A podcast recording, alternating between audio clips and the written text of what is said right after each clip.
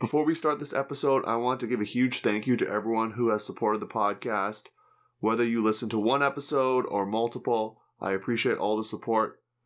Just to let you know, season two will run to the end of May and will go on a temporary pause. I will be starting a new podcast with Ultiworld called Hucking A with my co host Danny Proby. We will be doing a coast to coast guide to everything Canadian Ultimate from the history to feature stories, interviews, and tournament coverage. So if you want to follow along with that, you can check us out on Instagram and Twitter at hucking underscore A. I would love for you to check out the new podcast. And once again, thank you for your support and hope you enjoy this episode.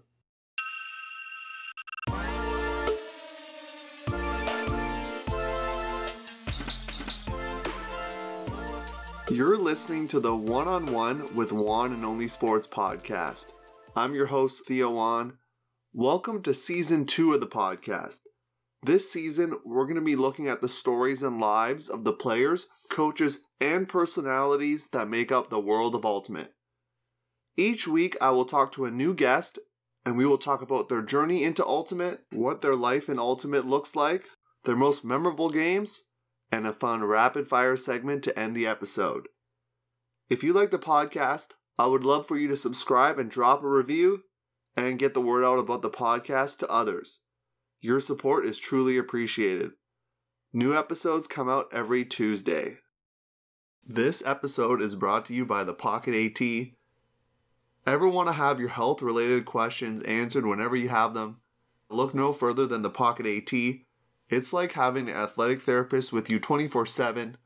It's a free informational hub that provides you with everything you need to know about your health, including rehabilitative exercises, advanced sport specific exercises, proper ways to stretch and foam roll, mobility exercises, nutrition, and a bi weekly blog that discusses the most commonly asked questions to practitioners. Check out their content on Facebook, Instagram, YouTube, and Twitter at the Pocket AT and on their website at pocketat.com. Now, with all that done, let's go. This week's guest is Robin Pfennig. Robin is a handler who has played for college, club, professional, and national teams during her 14 year ultimate career. At the club level, Robin has played for teams like Minneapolis Dragon Thrust, Alpha Cobra Squadron, Midwest Revolution, Madison Heist, DC Scandal, and Yaka out of France. She has made the semifinals of the USA Ultimate National Championships twice in 2008 with Alpha Cobra Squadron and 2010 with Dragon Thrust. She played for Madison Heist from 2012 to 2018, making the national championships every year that she played for them. She was part of the founding group that started Heist, who made nationals in their first year of existence. Robin has won two French national championships with Yaka and a bronze medal at the European Ultimate Club Finals. Her club career has come with many awards, including Ultiworld's 2013 and 2014 Women's Club Division Second Team honors. In 2018, she was named to the All Club First Team and was Female Offensive Player of the Year. And in 2019, she was a First Team All Club member and the Club Women's Player of the Year. She played her college career with the University of Wisconsin Eau Claire Soul, being named a three time All Region player, and she played for the University of Iowa Saucy Nancy, where she was named first team All Region, a Callahan runner up, and helped the team finish fifth at the USA Ultimate College Championships. On the world stage, Robin won a gold medal with Dragon Thrust at the 2014 World Ultimate Club Championships, at the 2016 World Ultimate and Guts Championships with the mixed team, a 2017 Beach Worlds title with the Women's Masters team, and she participated in the 2018 World Ultimate Club Championships with Yaka. At the pro level, Robin played with the Madison Radicals of the AUDL in 2018 and the Atlanta Soul in 2019. Robin gives back to the Ultimate community by being a coach for the University of Wisconsin Belladonna from 2014 to 2018 and is currently the coach at Madison East High School. She is also a board member for the Madison Ultimate Frisbee Association and she is the president of the board of directors for USA Ultimate. Robin currently lives in Madison, Wisconsin. Here is my interview with Robin Pfennig. All right, so I'm here with Robin Pfennig, living ultimate legend here, a long illustrious career as I noted off in the bio. So Robin, how you doing today all the way from Madison, Wisconsin? I'm doing really well. Thank you very much for having me. It is a really nice day out in Madison, which after the last like several days of clouds and snow, it's it's a delight to to be sharing some sunshine with you. Yeah, and in Madison, uh, normally I, I know in some regional tournaments, right? Like I think college regionals, it can be kind of snowy sometimes, right? For like in that region, no, because of uh because of the climate there in Wisconsin.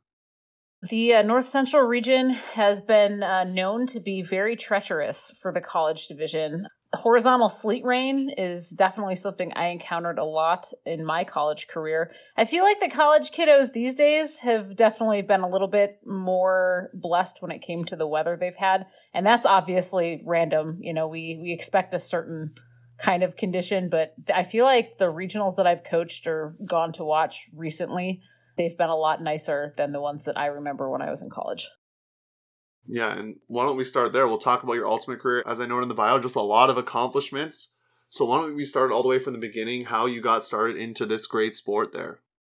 So I started playing um, for the first time I saw it was in high school. We played it in gym class. Um, somebody got hurt, so we never actually played. It was kind of like a, a super game of like 18 on 18 or something like that, and it wouldn't have been super awesome. But I didn't see Ultimate again until I went to college, and it was kind of an alternative warm up activity that we played when I was on the softball team at the University of Wisconsin Eau Claire. I would say a typical warm up would, you know, be like the agility, functional movement type stuff. But every once in a while, we'd get to play something fun. Um, and Ultimate was kind of like our favorite alternative warm up.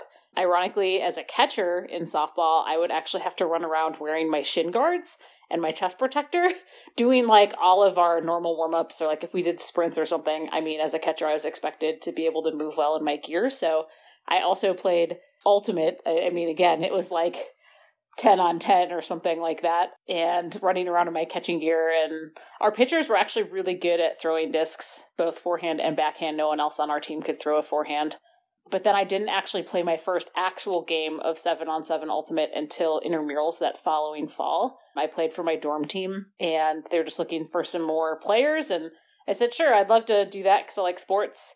And then I showed up to this intramural game and we played against a team that was like comprised of all people on the men's and women's ultimate teams. We didn't lose terribly, which is shocking. I mean, we we lost, but everyone was like, oh, you have to come and play Ultimate. You have to come play Ultimate. And so for like that entire semester, I would get like these emails or I'd see these people on campus and they'd be like, you need to come to an Ultimate practice. And finally, one of my teammates who was an RA in a different dorm, she finally like came and she was like, okay, we'll leave you alone if you just come to a, a practice or something. And so I went to a 6 a.m. practice in the fall semester of 2007 and I loved it. I actually laid out my first practice because I don't know, I wanted to catch the disc and everyone was like, "Oh my god, that's amazing." And then I was like, "But what? What did I do?" It was I just caught the disc or I mean, you guys catch the disc all the time. Why is this time any better? And so since then, I think like I liked that people gave me some good positive feedback that I was doing well. I couldn't throw for crap, but I stuck with it and continued to play. My sophomore year in college, I was really looking for another sports activity to do because I, I stopped playing softball at the end of my freshman year and was kind of looking for something. And there weren't that many um, women's club sport opportunities by the time I decided I didn't want to play softball. I'd already missed like club volleyball tryouts. And so it was either ultimate or rugby. Given my history of knee, knee injuries, I was like, I should probably not do rugby. Um, that would be probably terrible. And so I went to Ultimate, and I'm glad that I did. Yeah, Robin, you shared something I didn't know about you, which is that you played some uh, collegiate softball there. So that's pretty cool. And so, with your time with the Wisconsin Eau Claire Soul there, is that a D3 school? Were you participating in the D3 championships or was it more D1 or do you remember? Well, I mean, when I started playing, there was no separate like Division Three, Division One. That delineation didn't happen until I think 2010. And I remember we felt like it was a very arbitrary split because it was based on student population. Because in the North Central region, you have Carleton College, who has what under 3,000 students, and they have like seven ultimate teams that compete in the series. Yet my school that had just barely over that you know, 10,000 population. We, I mean, our team name was Soul, which stood for seven on the line because we literally had seven people my first year. Like it, it seemed very arbitrary to me. That's actually, I think, how I got started getting involved with USA Ultimate was because I started like sharing my opinion about how this this division, like based on like student body size, not like by how established your ultimate program was. Like if you're a new team at a giant university and you barely have like we don't I wasn't at a giant university, don't get me wrong, but if you're at a, a bigger university and you don't have very many people in your club and you're a new sport, shouldn't you be able to opt into like a developmental series so that you could have more meaningful games? This is my opinion that I made very clear to our regional coordinator. Next thing you know, I was a conference coordinator, and then I became a regional coordinator. That's that's that's how we get sucked in, right? So they they sucked you in. Yeah, that's what it sounds like. yeah, like. but when I started playing, I mean, our North Central region actually had a, a really large number of teams. Um, we do have, I would say, one of the larger Division three regions in the college women's division. Um, but you know, in 2007, 2008, 2009, we were all one one big region. So the number of teams definitely went down when we split between D3 and D1, but that is what it is, I guess. And so in college, you got a few honors both uh, with the Soul and then with the University of Iowa women's team as well. So uh, at that point, you're transitioning from softball into ultimate. So when did you realize that you could do some real damage, as they say in the sport, and that you could really hold your own and, and be someone that excels in it? I don't think that I really understood like what my potential would be as an ultimate athlete until maybe I mean I think it took a few years. I definitely was really enthusiastic. I think most folks when they start playing, they latch on to like a couple aspects of the sport they really like. Um, for me as a catcher, I spent a lot of hours with pitchers in the few years prior to you know coming to ultimate. I'm really excited about working on small adjustments and throwing mechanics. I have a lot of patience for that. Really, just like I, I love throwing a disc. I should say I have spent and continue to spend a lot of time by myself throwing in a field with a bunch of discs. That's something that I I just like throwing. I don't need to have a receiver, but I, I really latched on to wanting to be a, a good thrower just because I, I was fascinated by how you could put so many different edges on the disc much like I think in softball, where pitches, you can get pitches to move in all sorts of different directions by making these really small adjustments with your wrists or your body position or how open your hips are. And so that was something that fascinated me pretty early on. I didn't really latch on to like laying out on defense until a little bit later, but I did really like laying out. Um, I thought it was really fun. Um, I also loved that Ultimate was outside. That was one thing I loved about softball. But I missed playing, like, I grew up playing basketball and I loved how fast paced basketball was, but I hated that it was inside. So the fact that I could have something fast paced and, like, get to move a lot and be outside was just ideal for me. I think for me, when I went to my first tournament, my first tournament was High Tide, which is a tournament that's in in the South, like in Georgia, I think typically. Um, so the first quote unquote tournament that I played was actually a hat tournament because that's how High Tide starts out is a hat tournament. And I remember I went to my team and, you know, like you have to self rate yourself. And I was like, well, I've been playing Ultimate for three weeks, so I'm a I'm a zero for experience, right? Because I've been I haven't been playing for a month. They're like, rate your throwing or your and I'm just like, I can't throw half of the throws, so you know, one out of five or something, right? Like, and so I get to my team and they're just like, holy crap, like you're super athletic, you like to lay out. What what the hell? Like, how are you a one out of whatever? And I'm just like, they're like, did you sandbag? I was like, no, I've only been playing for three weeks. I don't understand how I could sandbag if I don't even know the objective. I barely understand what our offense is, even though I spent many hours trying to draw it out and do all the things I did in other sports, right? It was just like really interesting to get feedback from people, like complete strangers I never met and honestly have never seen since then, right? Like that it was really encouraging and really positive and and like I went into that thinking like, oh God, I'm going to be the worst person on my team. Everyone's going to hate me. They're going to be like, oh, she's so terrible. And I think like it really helped boost my confidence to know that I was like I did have athleticism that transferred to field sports. So it, it was definitely an ego boost. And I think from there it was like I kept getting like these these like pos like a lot of positive feedback about certain parts of like I would say qualities of my athleticism And so it was easy to to stick with it. Um, and it made like wanting to develop those weaknesses into strengths something that I wanted to do because it was really nice to get praised. I feel like in softball, I didn't get as much praise from my coaches or my teammates. And I just feel like ultimate players, part of the culture, at least on the teams I've been in or been part of, there is like this really outward appreciation. And I, I don't think that it, it has been like fake. Um, I think there's some aspects of like positive team culture, positive spirit of the game that can be a little fake. But I've always felt that that feedback that I've gotten or that I've given to my teammates or players that I've coached have been has been very genuine. So I guess that's that was a very long answer to your question. No, that's okay. That's okay. We uh, we appreciate on the podcast, and yeah, it sounds like you just come from a really competitive and athletic background, which is great to hear. And, and speaking of feedback, it, it must have felt good to in your you know final year of eligibility in college with a new team though uh, you get to be a Callahan runner up. What was that like to have that recognition um, at that point? I would say it was it was unexpected because so I think the first thing is is that I, I went to the University of Iowa because I wanted a master's degree um, in urban and regional planning. The year that I actually applied for graduate school, the team like Saucy Nancy didn't make it to regionals. So like playing ultimate, I was like, oh, it's something that I can do. But going to Iowa was not the point. Like that was not like the main reason I went there was to to pursue ultimate. And then the year that I got like accepted, like that spring, they qualified for regionals. They had a pretty like we actually at Eau Claire in Iowa had a really good game in the backdoor bracket.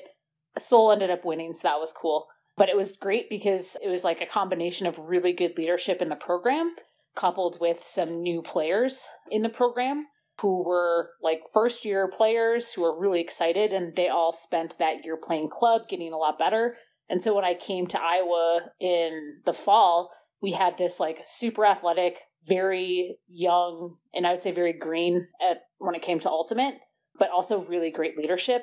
And so it was kind of like this cool, perfect storm for me as a graduate student who had limited, you know, capacity to be at a lot of things. Um, my program largely had classes in the late afternoon, early evening because it really is a professional program. Um, so although I wasn't working full time, a lot of my um, the the students in my cohort were working full time for planning and zoning or other like city departments. And so like I had an assistantship and did research and stuff during the day when my cohort uh, colleagues were at work. I actually didn't get to go to a lot of practices during the outdoor season, um, and really wasn't until the indoor season that I felt like I got to integrate with the team to answer your question, like to get the recognition, I think was very unexpected for me because I felt like there were teammates who were able to put in a lot of work together during team time. I always try to maximize the time, energy, and focus when I'm present with my team to give them everything that I have and knowing that that everything is going to vary from day to day. And I think because I'm an extrovert and I process externally, I think people always know how I'm feeling. They know how appreciative I am of people and so when they nominated me for Callahan, I was like, I was blown away because, yeah, I was giving a lot to myself, but in my mind, I thought other teammates were giving more. And so I just was blown away and just, I have so much gratitude for my teammates because I think it, it really helped me feel like what I was giving was not only enough, but they also appreciated that. And I, I just, I can't speak enough about the teammates that I did have, even though I think like about my time, you know, at Eau Claire on Soul, I was definitely able to give more time. But I think the focus changed a little bit for me in grad school, and I definitely matured a lot, both as a player and as a human. So it was definitely unexpected. Didn't didn't think that that would happen. I you know, but I'm so thankful and appreciative. I obviously didn't win Callahan. I mean, Leila Tunnell. I mean, come on, dynamite am i right like yeah legend legend right i think even just to to have my name in the same list of people like i think about the other people who were callahan finalists that year like carolyn finney like to be in the same sentence as her or the same sentence as anchi so who's uh, been a longtime player for the polar bears like it was really cool to just have that to get the that external validation that you're doing something right it, it's definitely encouraging and, conti- and it helps you continue to work for something. Yeah, and then uh, you know, segueing well into my next question of doing something right. You're on some teams that actually made it to the USA Ultimate National Championship semifinals, so that's a pretty big deal. And, and it kind of sounds like you started off more in the mixed game. Is that correct? Like kind of dipping your toes in the mixed scene, especially with a very famous team that many in the audience will know, Minneapolis Dragon Thrust, all the way back in 2010. So that team has been very successful for a very long time. So you made to the semifinals with them, and you also played a World's Championship with them in 2014. But let's start talking about why you got into the mixed game first uh, in the club scene. So, a lot of my teammates at Eau Claire played mixed ultimate in Minneapolis. Um, the team I would say that was really kind of the predecessor before Dragon Thrust existed was called Flaming Mo. And I had a captain at Soul who played for the team. And in 2007, they didn't make it to nationals. And I was actually, you know, at that same club regionals in Tulsa, Oklahoma. That was how big the central region used to be. I think when that, like, when Flaming Mo dissolved as a team, that next year there was kind of an effort to to keep mixed ultimate happening in the central region. I think there were some folks both in the Twin Cities and in Ames that wanted to play single gender ultimate. The Chad Larson Experience or CLX and Flaming Mo kind of broke up in 2008 and so the remnants of those two teams came together and put together like a combination team and that was when I started to play mixed was my second season in college. I was at regionals and Jamie Glader who was my captain at for Soul um, introduced me to some of her teammates from Flaming Mo that wanted to continue to play mixed, um, even though their team had dissolved. And so they seemed really cool. A couple of them played at the University of Minnesota Duluth. And it sounded like a really cool, like from having played against at least the women and meeting them, it was really cool. I was like, okay, I could do this. And I lived in Milwaukee for the summer. There's not a whole lot, at the time, there was not a lot of mixed ultimate options the team that I had played for my first year dissolved, and it was like, okay, cool. So I could be a travel player. I didn't really go to practices. There really weren't a lot of practices because half the team was in, you know, Ames and the other half was in Minneapolis. So, you know, we just kind of all worked out independently and I think had like pods of folks to work out with. But then when I went, we went to lots of tournaments. I liked playing mixed because A, I knew the people who were on my team. I think point number one is you should like the people on your team you should play on a team where you feel like you can identify with whatever that team culture is, whatever is important to you. There's a lot of different teams out there. So, first and foremost, I liked my teammates. Second, I think that as a new player, having a lot of people who were a few years older than me who wanted to like help me in my journey was really encouraging. And so that was that was why I played mixed in 2008. And then in 2009, CLX recombobulated, and the Minneapolis component formed this new team called Dragon Thrust. And I obviously was still, it's my life situation was exactly the same still. I still got to play with my friends and people who cared about me.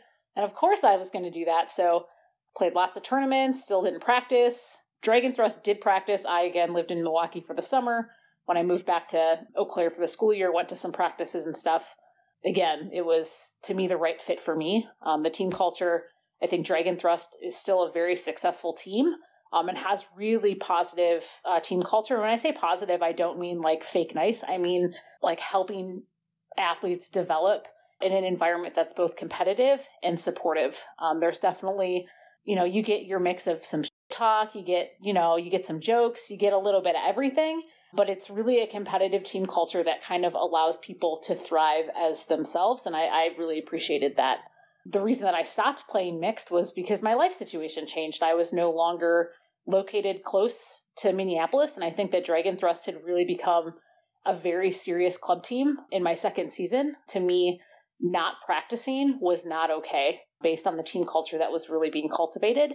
I moved to Iowa City for graduate school, um, and so I played on team in St. Louis, a women's team. So for me, it was it's never been a question of like oh, single gender or mixed being better than the other. It's about finding a team culture that fits for you, the style on field that that fits for you. And like I've just been very lucky, I think, to have been in a place or near a place that that has helped me like access the type of ultimate I wanted to access. Yeah, that's a great answer there, Robin, in terms of, you know, why you decided to move around and we'll now park ourselves into kind of the crux of your career in terms of how long you've stayed at one team, which was with Madison Heist. So that sounds like kind of life situation as well. But you've gotten a few awards in that time. Uh, a few awards there from Ultiworld, just being noted as a top uh, women's club player there. So, can you summarize your time with Heist there? I know uh, we were talking about this off air, but you were unfortunately injured during their best finish at the national championships. But nonetheless, you were there in a coaching capacity. So you played at Heist for a very long time and then transitioned to Scandal just this past. It would have been the past season that we've actually played, which is 2019. Even though 2020 did happen, we want to forget it. But uh, yeah, so talk about your time with uh, Heist there.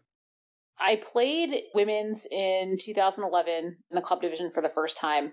Um, but again, knew that I ultimately wanted to live in Madison. I just like from a community and where I wanted to, I mean, to, to live and not go to school and actually like build a life.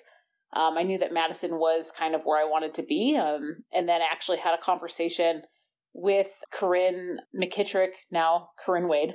But we talked because she prior had been traveling, like when she played women's competitive ultimate, like club ultimate, she had to travel to Chicago to do that.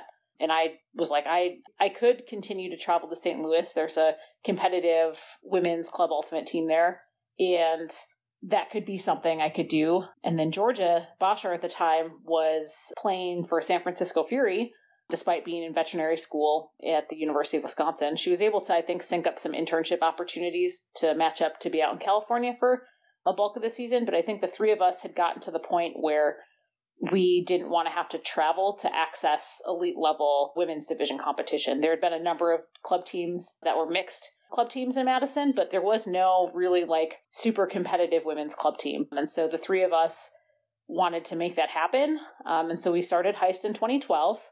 And I think like having the opportunity to build something with other people that I admire the way that I admire Corinne and Georgia has been honestly something that I can hang my hat up like an achievement. No matter after COVID, like if Heist ceased to exist someday, it doesn't mean that it's a failure, you know? For me, like having the opportunity to build something and build that legacy with Corinne and Georgia has been just one of the crowning achievements of my life. And honestly, like they're both I think Corinne's last year on Heist was in 2014 or 2015. I can't remember. I always remember based on what jerseys we wore, you know, and we had some of the same jerseys in 2013, 2014, so I can't remember. Honestly, like I I can't speak enough about that opportunity to build a team with them. I think Madison is a transient city. I think in every club team in Madison, you have a lot of college age folks because the University of Wisconsin is one of the biggest universities in the U.S. We have uh, an undergraduate population of like forty thousand plus grad students. Like it's it's huge. It's like half of our city population. So you have this like huge college age folks. You get like recent college grads, and then you have people in their their thirties. And there's not a lot of folks kind of in the late twenties, early thirty demographic.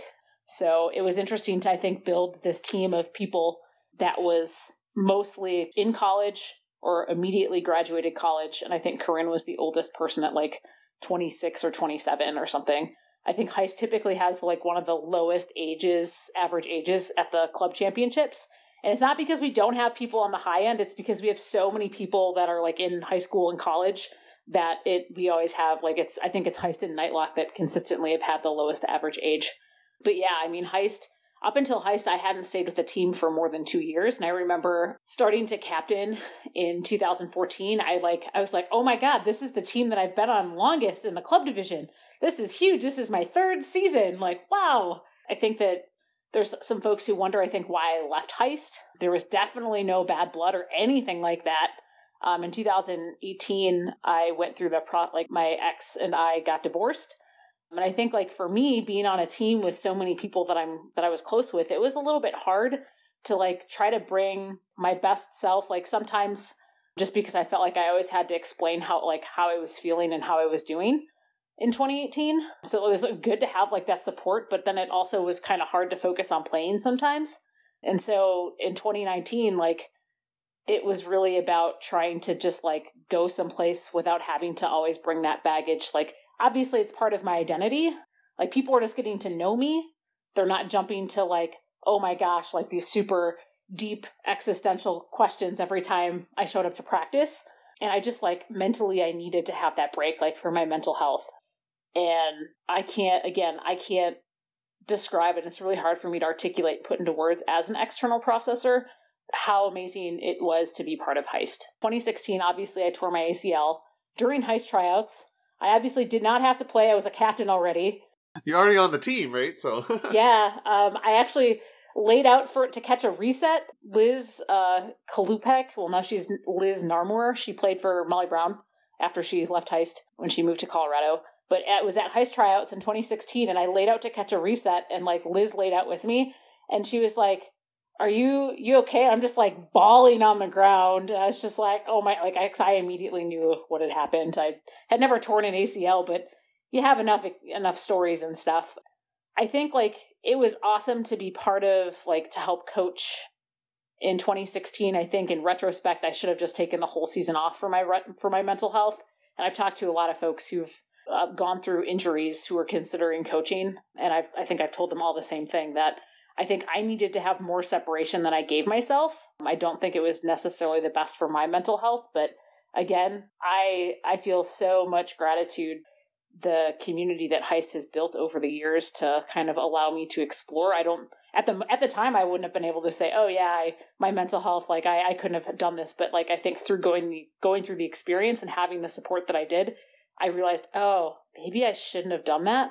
To me, it's like I wasn't even there when Heist won the pro flight qualifying game. I like it was the one game. Oh, that's the big game. That's the big game right there, right? yeah, I was I was on ESPN with uh, Evan Lepler doing commentary. I think for the mixed division semifinals and uh, that was a, it was really cool to have my teammates run up to me and like while I'm doing this, like while I'm on air and be like, "Oh my god, we won, we won!" I was like, I, I I had to keep it together because I was like on air. Like there was a there's a button though that you can press if you do need to like take a second, and so it cuts your mic. So I did do that just in case I did, you know, let something so i just i can't i can remember how excited i was about it and also like how sad that i felt that i didn't get to do it with them but i would definitely say the the pride and excitement won out over like that tiny little like oh i i feel sad but also i was going through like this pretty difficult mental health thing so of course it's normal to feel that way at the time i didn't understand it but i was super stoked and then we obviously were afforded some opportunities the season I got to come back in 2017 to access some big competition because we were in the pro flight. 2018 with Heist was we could probably we'll talk about it based on the questions I know you're going to ask. We'll talk a little bit about it, but 2018 for Heist was like that was a really good season for so many reasons. It was also really challenging, and I wouldn't trade it for anything. Yeah, I mean, you summarized a lot of your career. I have a few questions to ask about that, but first off, thank you for listening to the podcast. Robin, I know you're an avid listener, so do appreciate that. When you found out about the podcast, you started to binge listen, so uh, you can do that if you're interested in the podcast archive for those listening. Uh, check out some past episodes there. But Robin, it must have been really cool. I'm just thinking, you know, running your own program, building it from the ground up to make it to the national championships in your first year of existence. I mean, it was wild because the North Central region, we only had one women's club bid, so we had to beat Pop. Minneapolis Pop had been like the newer, like they they were a few years old, I would say. I think they started in 2008 and had qualified for nationals every year since they had they had started. And it, for us, it was it was a daunting task. I mean, we I think we won by maybe two or three points in our regional final it was really hard fought. We had set up some some scrimmages earlier in the season. We knew what to expect. It was challenging. It was really awesome. We were in Pool A, so our first game at Nationals. I remember it again very well because it was the year that Hurricane Sandy hit. We actually played most of Nationals in hurricane force winds, right?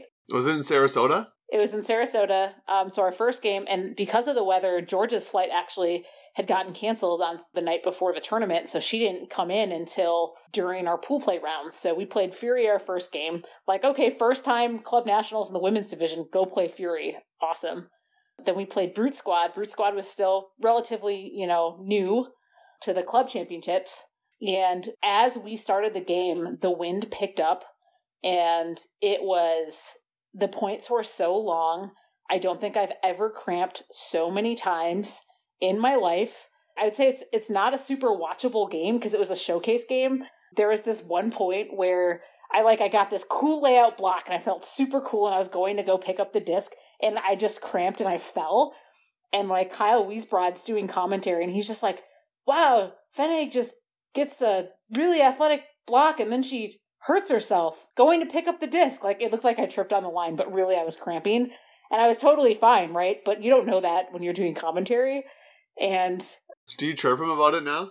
Oh, I've not. I don't think I've ever. I've never said anything about it. I don't think it is something though, because like in 2012, that was also like the first year I was full time living in Madison, and so my work colleagues were watching this game like on this big screen at work, um, in like one of our conference rooms, and they like sent me like, "Oh, go Rob," and like so they were like watching this live stream, and they were just like, "Yeah, we we didn't get to watch the whole game because it was getting kind of rough, and then we thought you hurt yourself, and that guy was kind of being a jerk to you. It was really funny." Yeah, literally, Hurricane Sandy was happening and was on its way up the coast. But in our that's that's one hell of a first club nationals, right? Like you play two of like the best programs in the women's division, like history, in the same day.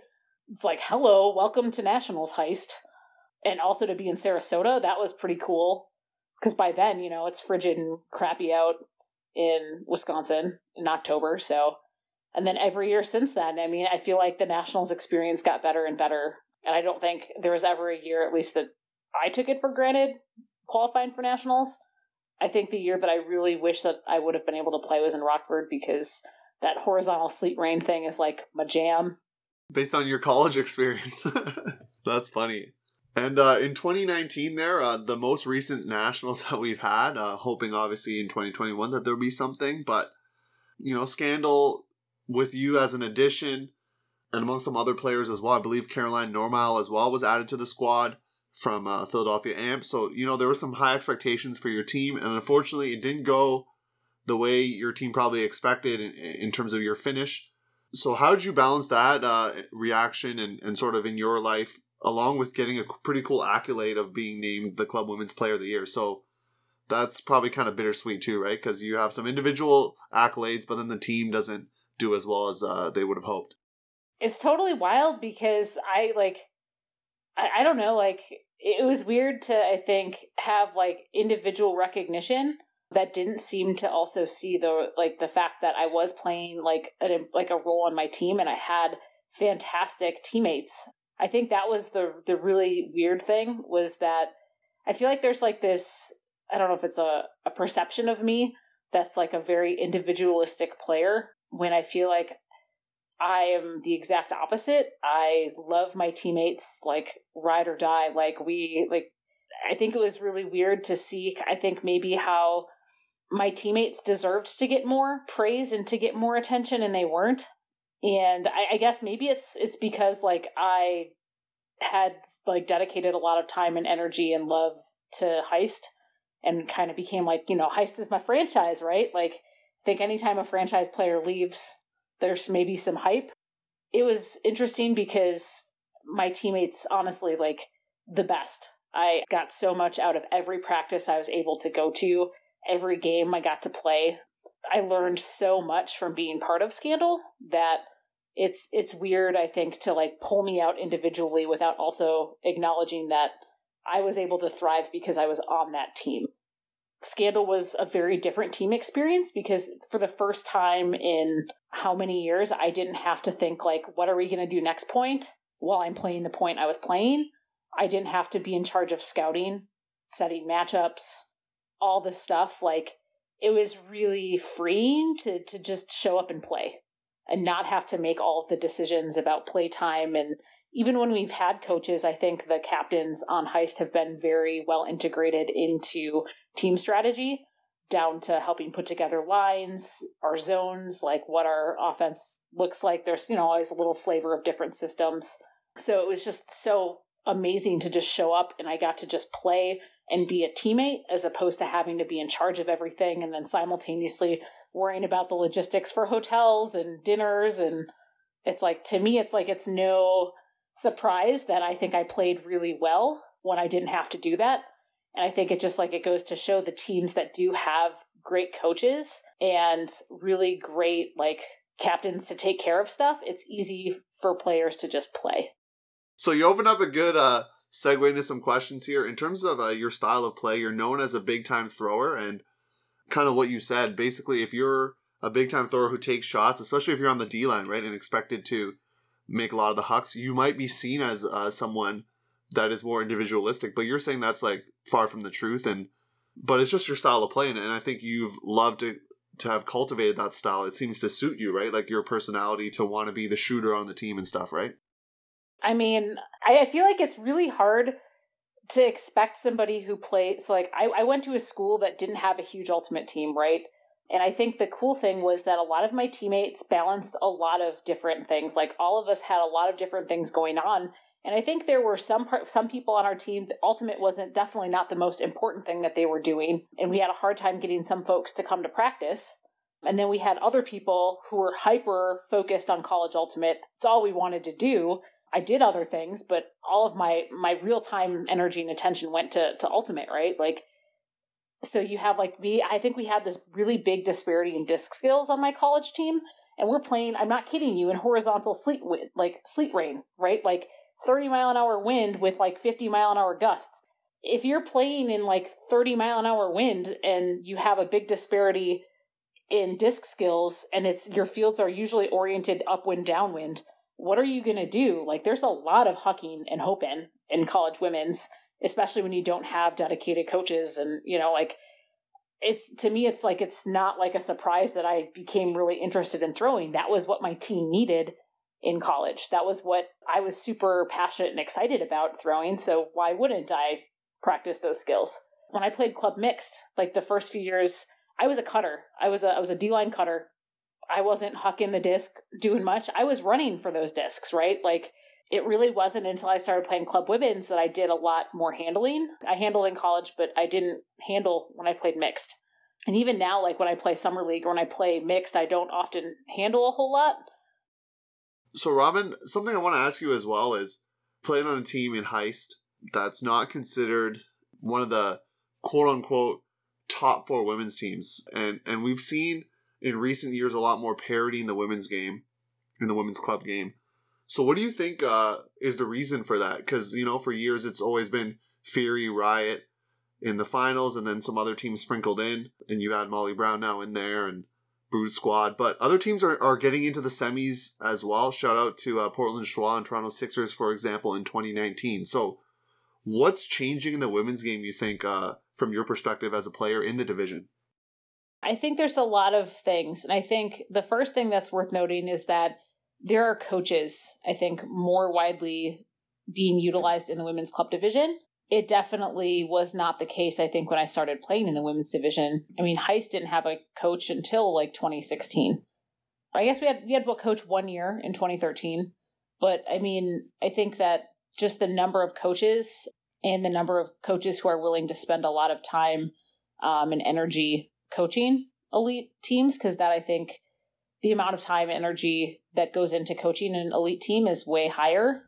So I think that that's first and foremost that there are coaches and there are some coaches that are getting really good. I think the availability of film, the ability to film your own team, do film analysis, and like people just want to do that, spend time breaking down their film. Like I, I think that like that was something that definitely happened in all the other sports I played, but it took a long time, I think, for that like that enthusiasm for film study to really catch up in ultimate relative to other sports. So you have like this coaching happening simultaneously with people wanting to consume more film to get better. Um, I also think that there's been a huge leap in kind of the professionalization of training around ultimate. Um, I think like it's a given that everybody's lifting. They're doing some focus throwing. Like I think when I started, there weren't very many people on my college team that lifted.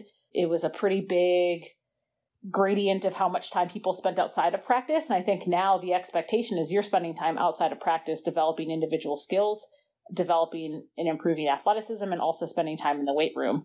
That was, again, not the case back in the day. And I think that there's uh, availability, like between all of the various ultimate specific programming, I think that players are able to to focus on building those athletic qualities um, with ultimate specific training. And so I think that's helping push the women's club game a lot. And the other thing is, I think that there is more like at least pre pandemic, there's more women's club teams than there used to be. I think right when the Triple Crown Tour started, I think that was a pretty big. Uh, we saw, at least in the North Central region, we saw a pretty big, well, Central region, because I don't think we became the North Central until a little bit later after the college division, but we saw like when the regions changed, like the format of the season changed, it did impact the women's division a little bit more significantly. So I, I, think it took a few years to build some of the, the supporting structure to build more women's teams. And as there were more players, I think there were more teams. And then you also had the coaching and like the improvements in training, I think, that have all kind of come together. Yeah, I can't I can't speak to the other divisions because I've I competed in women's from 2011 to, you know, the most recent season. It feels like there's like a competitive camaraderie between teams that I don't I didn't necessarily feel in the mixed division. I was much younger back then, so that could be a maybe that it did happen. I can't speculate about what happens in the men's division, but I, I feel like there's a little bit more camaraderie with the teams. Like it's a competition, but people embrace that. And I think like people are just really honestly rooting for good competitive ultimate and want to see our division as a whole succeed. And I, I think that that also helps, right? Like you might be competitive with another team, like they might be your rival, but you also respect the hell out of them. So I think that there's also like this desire to see the women's club division just like have more parity. And honestly, like I'm so thankful for the teams that kind of have those dynasties because especially like I think about the most iconic games. Like I've watched that Fury Riot 2008 club game so many times, and I think that Fury and Riot, and in recent years Brute Squad, have done a lot to push the game forward. And thankfully, I think it's it's been captured really, really nicely on film and people can really take time to study and learn from the teams that have those systems. If you would have asked somebody in 2008 who's never played on one of the powerhouse teams, like, oh, what's your system? People are like, well, we run a horizontal stack. But like, I think there's components to an offense that those structures are part of the system, right? It's not just I'm running a horizontal stack. Well, what what is your reset system? What is your philosophy about space and clearing and what spaces you're prioritizing during what part of the stack. Like I think the idea of systems have also has also evolved, and that has a lot to do with film and coaching. And maybe because we're more athletic. Again, I don't know. I think that the coaching, the film, and the athleticism thing is definitely like everything is kind of related. But Robin, you talked a lot about the growth of Ultimate, so we're gonna move into a shorter segment for today of of your daily life. So I do want to get to what you do kind of for work, but uh, can you talk about your role with USA Ultimate on the board and, and what you've what are some things that you feel like you've helped pioneer? Not that obviously you're doing it on your own, but what are some things that you've seen in your time there on the board that's really helped push the needle forward in the growth of Ultimate there? I honestly think when I joined the board, I didn't really understand what the USA Ultimate Board of Directors did.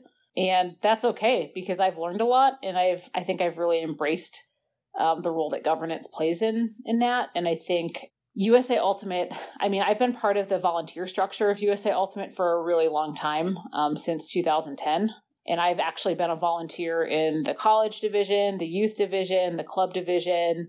Like, I think that the knowledge of being a volunteer in those, in like the three biggest structures, obviously there's the masters and the beach division. I just, I'm not, I've, I haven't been part of the volunteer structure, but I've obviously been a competitor in, in, in those two divisions. But I think like having that really, well-rounded perspective of all of the programs like not just the competition and competitive programs but also the community development programs and uh, the grant programs and the youth uh, development stuff um, as an organizer has been really helpful for me to like to like share that that experience um, with other folks on the board who may not have that experience and i think like for me my involvement at usau now is really looking at that really strategic level at the governance structure. Um, right now, I mean, 2021 is a big year. Our CEO's contract does expire at the end of the year, so we're going through that that whole process. We're starting that now. Looking at a new strategic plan, like those are some of the things that I'm really excited to get more involved with. I think that it took me a few years to really understand what my role was. the first year that I was on the board, I was the treasurer, and I think I had way more involvement and interaction going through like audits and stuff like that. But as the president, it's really like trying to make sure our committees are doing what we're supposed to do. And I think there's been like this big shift since I've been on the board from being kind of a micromanaging board to like more of a governing board. Like there are still things that we do have to manage just based on the committee structure we have, but then there's also things that we're really focusing on policy level, not on like the day to day operations.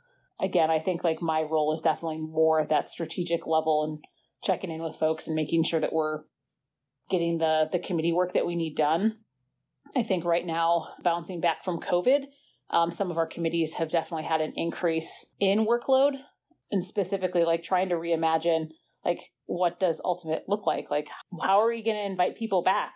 It's not a given that people are just going to put their cleats on and go chase some plastic, right? Like how are we going to do that? And we have to be really open and honest in that and it's those conversations are happening and i hope that i hope that the community continues to engage with us in those conversations. I think like the return to play stuff i think will and stacy did a fantastic job with our medical working group in like having those webinar conversations about return to play because you know that's going to be something that's really big in the strategic stuff that's happening. The workload is definitely transforming from like crap, how do we keep the lights on to now like, okay, now we can get back into like kind of, I don't want to say normal operations because they're not normal, but like talking about doing things as, rather than like, how can we just keep things moving? How can we keep the organization alive so that we can do things in the future? Now we're actually getting to the point where we're doing things again. So I think that's going to evolve in the next few months and excited to be part of that. Yeah, I'm excited to see kind of what happens as well, not just with uh, USA Ultimate, but around the world, both here in Canada where I am and and just everywhere to see what happens with Ultimate and where we go from here. And so, Robin, just kind of another question here with this, uh, with your daily life. So, how do you balance? You know, you're on the board, as you just mentioned, you're balancing playing Ultimate when there is like pre-pandemic, and you're also balancing work. So, how do you how do you kind of do that all? What does your day look like then, uh, balancing all those things? I'm a very meticulous user of my various calendar apps, that's for sure. Outside of Ultimate, I work in kind of the emergency management field uh, for the state of Wisconsin. I'm the state hazard mitigation officer, which means that I oversee the administration of various hazard mitigation assistance grant programs. I, I get to do a lot of different things, which is nice. I like to, you know, keep busy. It's a lot going on at work. COVID was was something like I if if Ultimate did I, I would have probably quit Ultimate if Ultimate didn't stop just because of the the disaster response stuff for COVID that I got pulled into. Um, I was working. You know, I think that was the other weird thing is when COVID happened, I had a lot of friends who were you know getting laid off, losing their jobs because their companies were closing or like. And here I was working sixty five plus hours a week doing COVID response stuff the other thing that was really weird is I think like when people think of COVID response, they're thinking of like people in the medical field. And so it was like weird. And like I'm not in public health. Obviously, each state kind of handled the response different. That was not how it was supposed to be by all of our plans and training and exercises that we've been doing for years to about pandemics. That's a whole nother story. I was having a really hard time, I think, relating to a lot of my friends. I felt very isolated. So at the beginning of COVID, my my daily life was like I worked all the time. I put whatever food I could manage to put into my body in my body. I drank way too much and slept very little, didn't do very much activity at all. And then I think like as our agency started to pull people out of COVID response and I started going back more to my normal grant management activities, I was able to like reestablish healthy habits and things like that. I think also living in Madison, like there's usually like in a non COVID pandemic environment, we have lots of leagues. There's spring league, there's summer league. Like I could literally play ultimate four to five days a week without even playing on a club team as an adult. So I could, I actually probably could play all seven days if I went to all the pickup too. So like plus Golty. Like there's a lot of access to disc sports. So I think it's actually easier in a city like Madison to to be able to balance work life for me and my my like career path just because there's ultimate right there and I happen to work for an agency where being active physically is very important. Yeah, I mean, the fact that you could play seven days a week. I don't know if you're to do that, Robin, but you the opportunity the opportunity presents itself, which is pretty cool.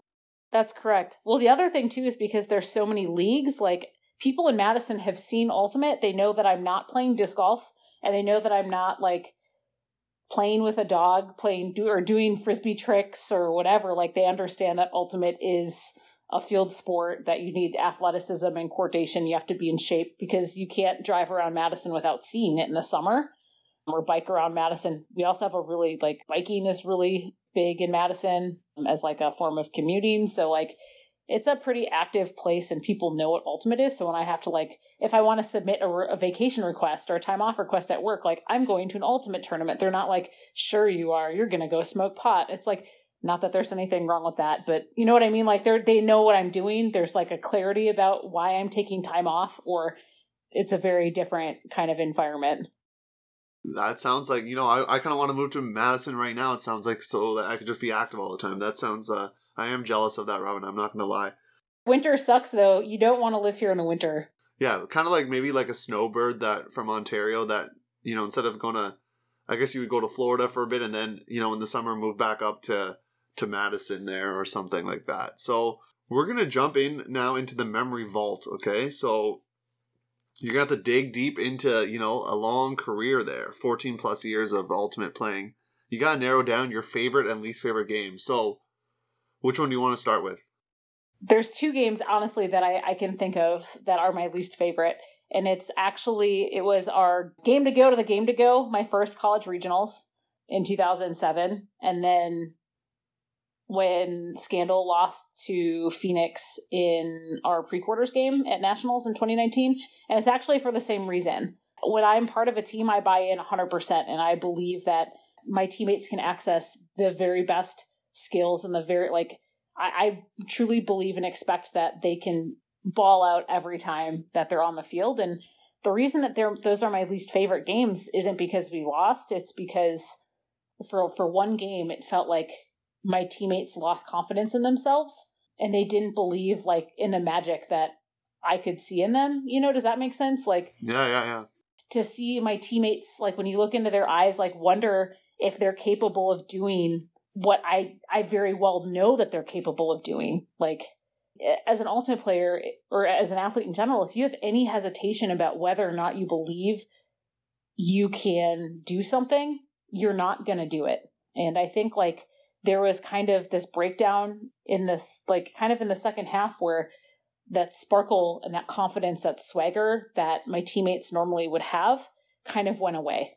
And it was like i felt like in between points or like I, I spent a lot of time and energy trying to be like trying to shake them like no you're awesome. Like you are a badass. Like no like you you like we have to believe in ourselves. Like and anytime that you're trying to convince somebody to believe in themselves like you kind of have already lost the battle, you know, like I truly believe that Scandal was a like we could have made it at least to semis, but you have to believe that you can.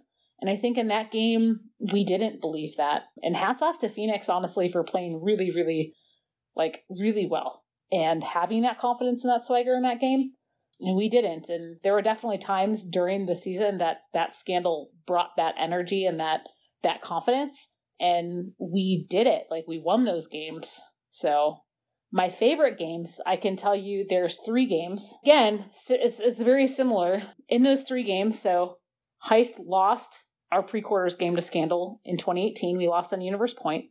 Yaka, we lost our semifinals game on Universe Point to uh, at UCF in 2019.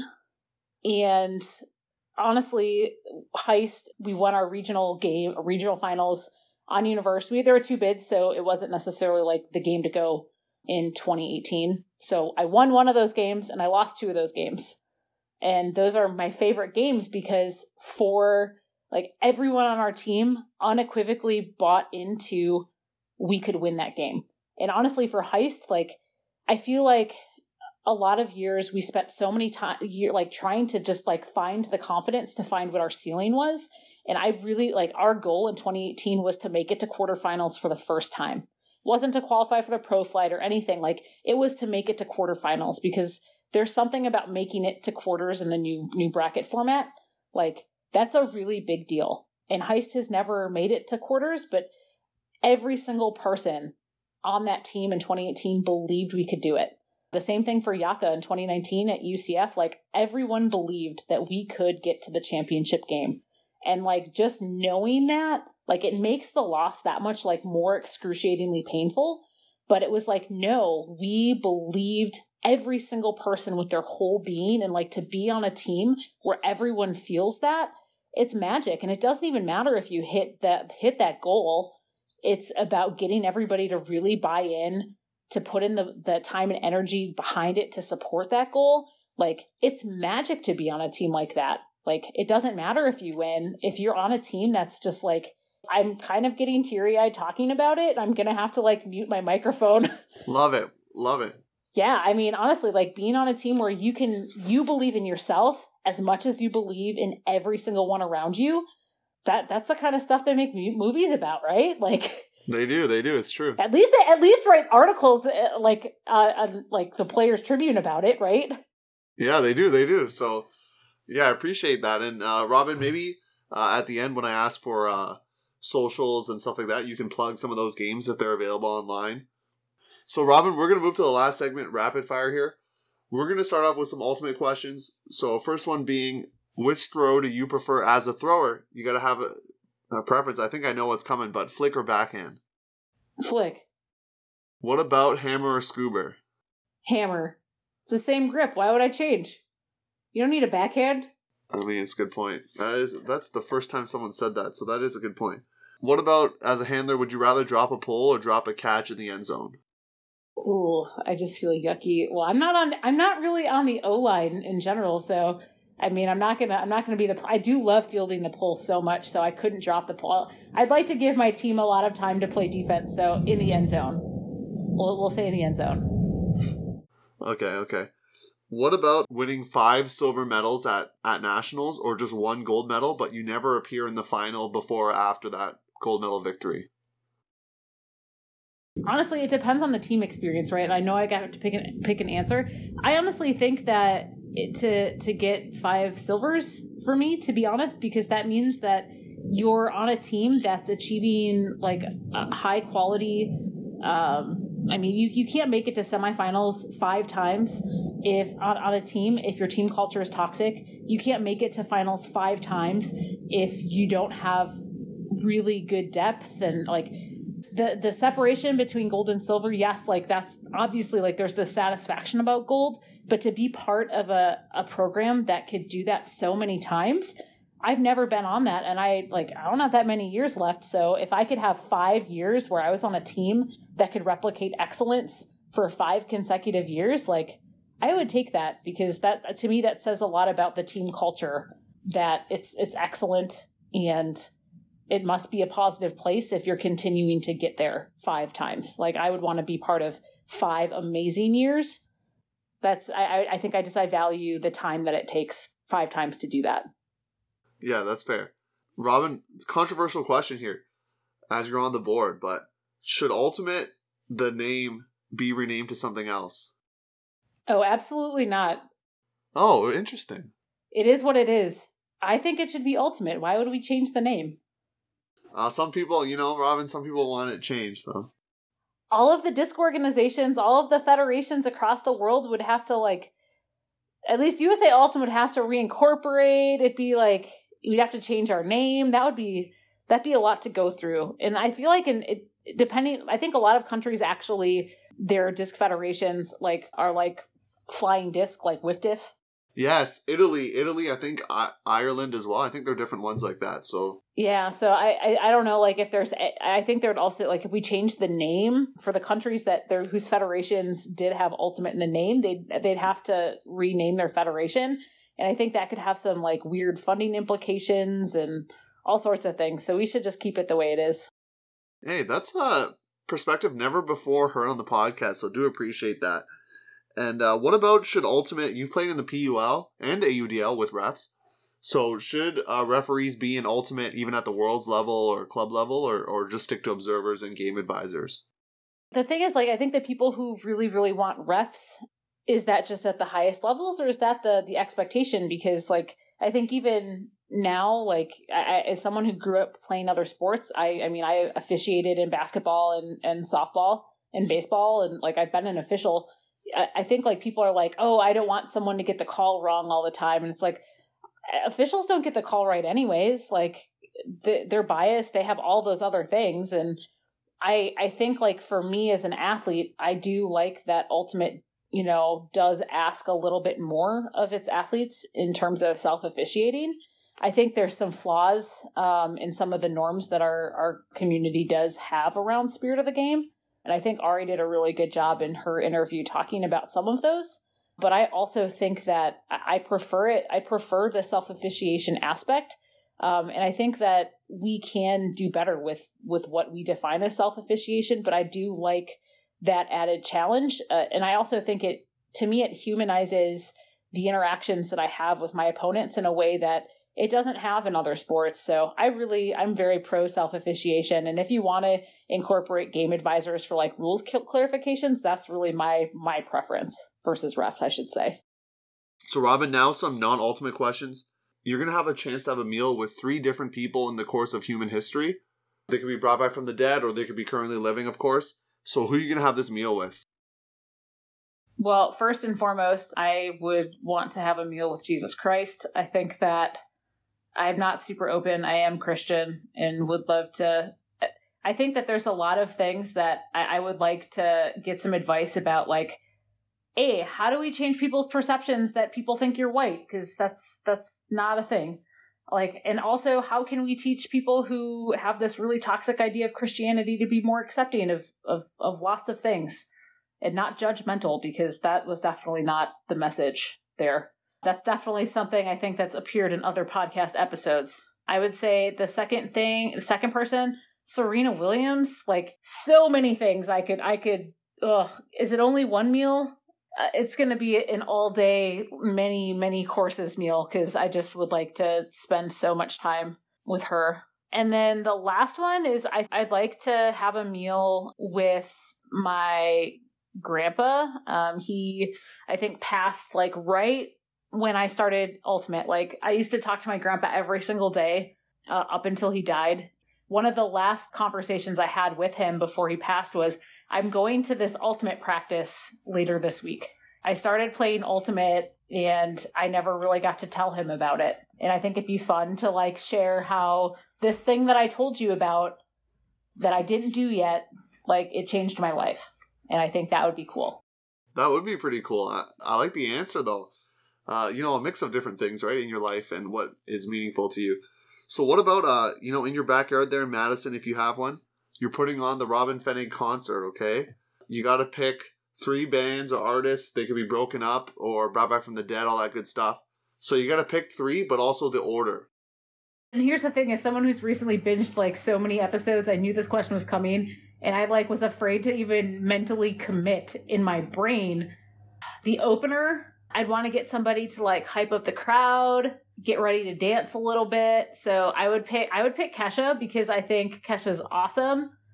I think that like talk about an artist that I, I listen to lots when I'm doing activity, like whether it's running or like at an ultimate like you know ultimate game, like warming up. Like I just think that I, and I love how Kesha has evolved musically.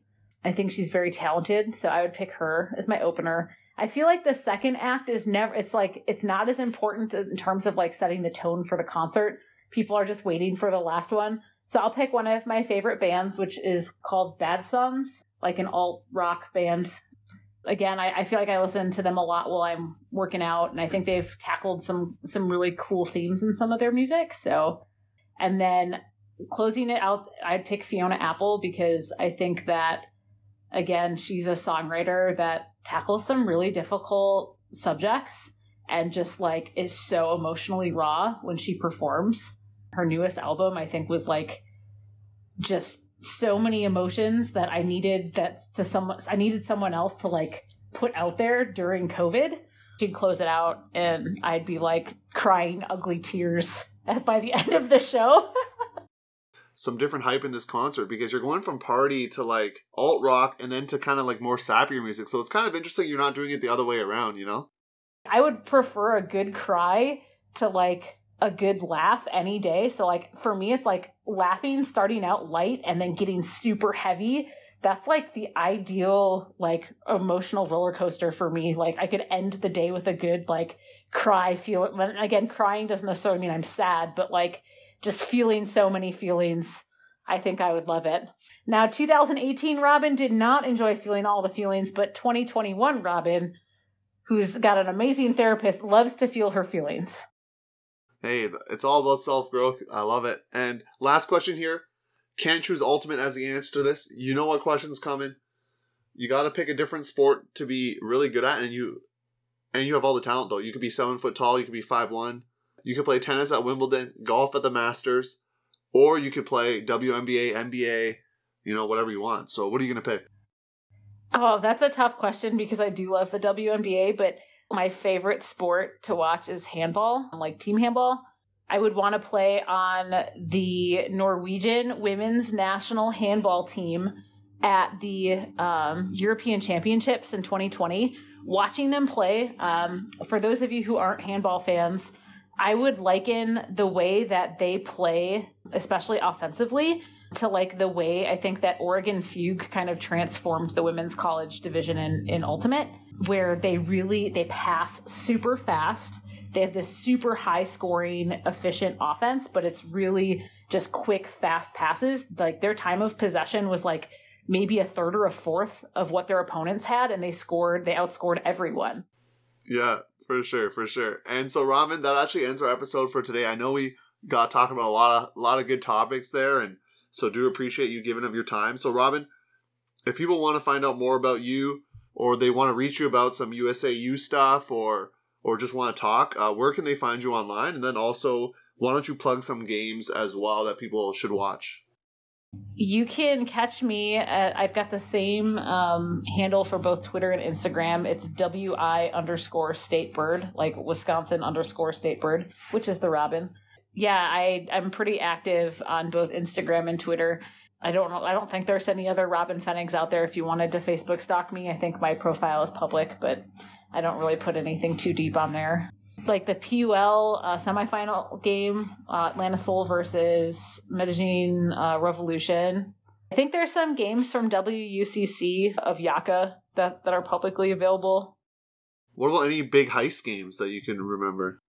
I don't think there's any. The only free one I think is our 2012 one where we were playing in Hurricane Sandy. Yeah, Heist. I I feel like Heist wasn't really filmed a whole lot, but there's a lot of Yaka games. I feel like that I've been filmed with. I'll uh, plug that in the show description. So if you want to check it out, I'll uh, plug all the the socials for Robyn and the games. And Robyn, do you have a USA Ultimate email that people can reach you at that's a little bit more formal if they have any questions like that or? Yeah, it's uh, Robyn R O B Y N dot Fennig F E N N I G at uh, org. Perfect. So if you want to have any uh, you know big ultimate kind of governance or any types of those questions, those maybe more for a setting for email to that, and then maybe if you want to talk casually to Robyn, you can uh, do that via the Twitter or Instagram.